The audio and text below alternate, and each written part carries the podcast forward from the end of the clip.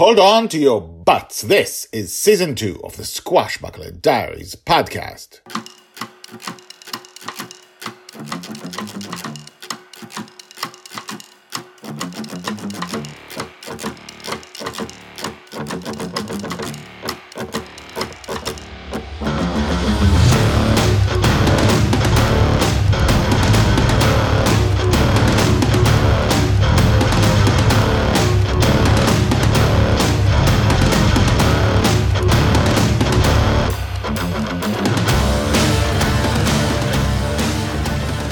Welcome back. My name is Guy Hasson, and you are listening to the Squash Squashbuckler Diaries podcast, the daily podcast about Joy Shelley, the girl who is lost in dreams.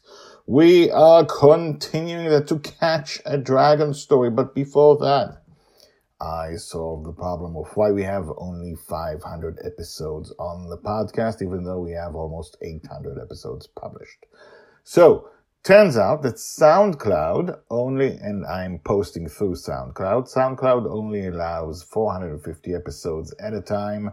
So every time I post a new episode, another episode gets off the list. So I will take care of this very soon. In the meantime, uh, you can check out all the old episodes on SoundCloud itself at the website guyhasson.com.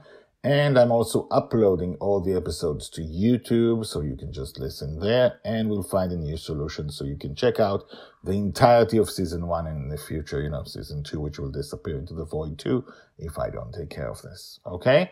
A new episode every day means that episodes disappear.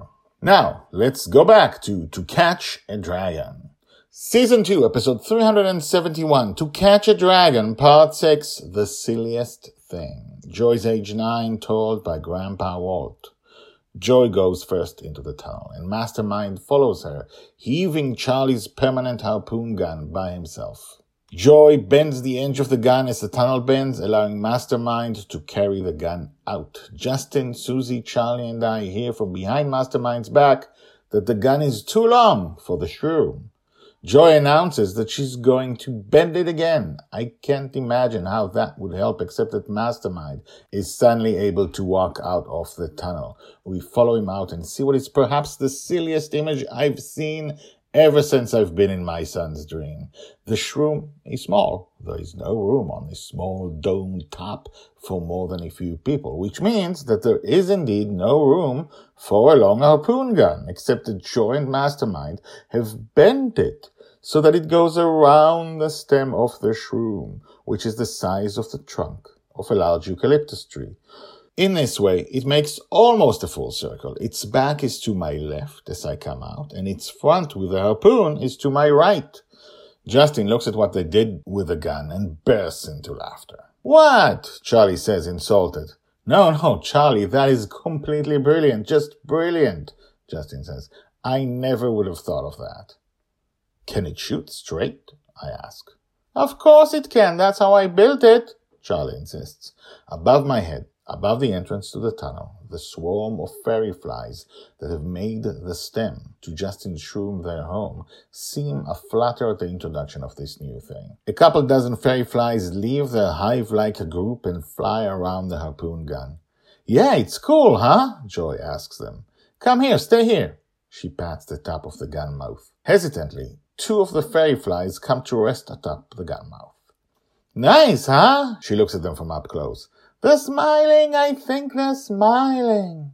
I've never seen them smile. Charlie takes a quick step to stand near Joy in the small cramped space we have, but the two fairy flies rise into the air.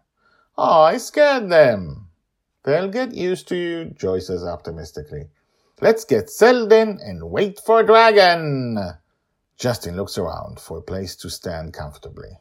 Yeah, he says, crossing his arms. Let's wait for a dragon. To be continued. Told by Grandpa Walt. Hashtags Joy, Justin, Grandpa Walt, Grandma Susie, Mastermind, dragons, fairy flies. We haven't seen the fairy flies in a while because they're not really active. They're just turn the place into their, you know, home or something who knows what goes on through their heads. Anyway, these last few episodes have been about how Joy gets acclimated into her life. She has an idea of you know, waiting for a dragon and catching a dragon with a harpoon gun. We still don't know how they solved and made it safe. We'll see that soon. So she plans to ride a dragon very soon. But in the meantime, she had to get around the rules of the dream. She had to get around the bendy tunnel. She had to get the harpoon gun into the tunnel, made it permanent. Out of the tunnel, which is a problem because the harpoon gun is much bigger than the shroom. And that's how she got things done in the dream under the laws of the dream. So all we have to do now is wait for a dragon. Come back tomorrow as we see what happened and next. What do you think about this episode? Email me, guyhasson at gmail.com. That's G-Y-H-A-S-S-O-N at gmail.com. Tell me if I can read your email on the podcast.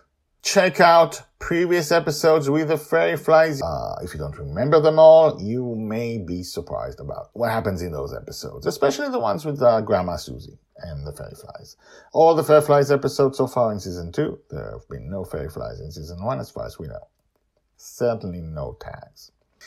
I will see you tomorrow with what happens next.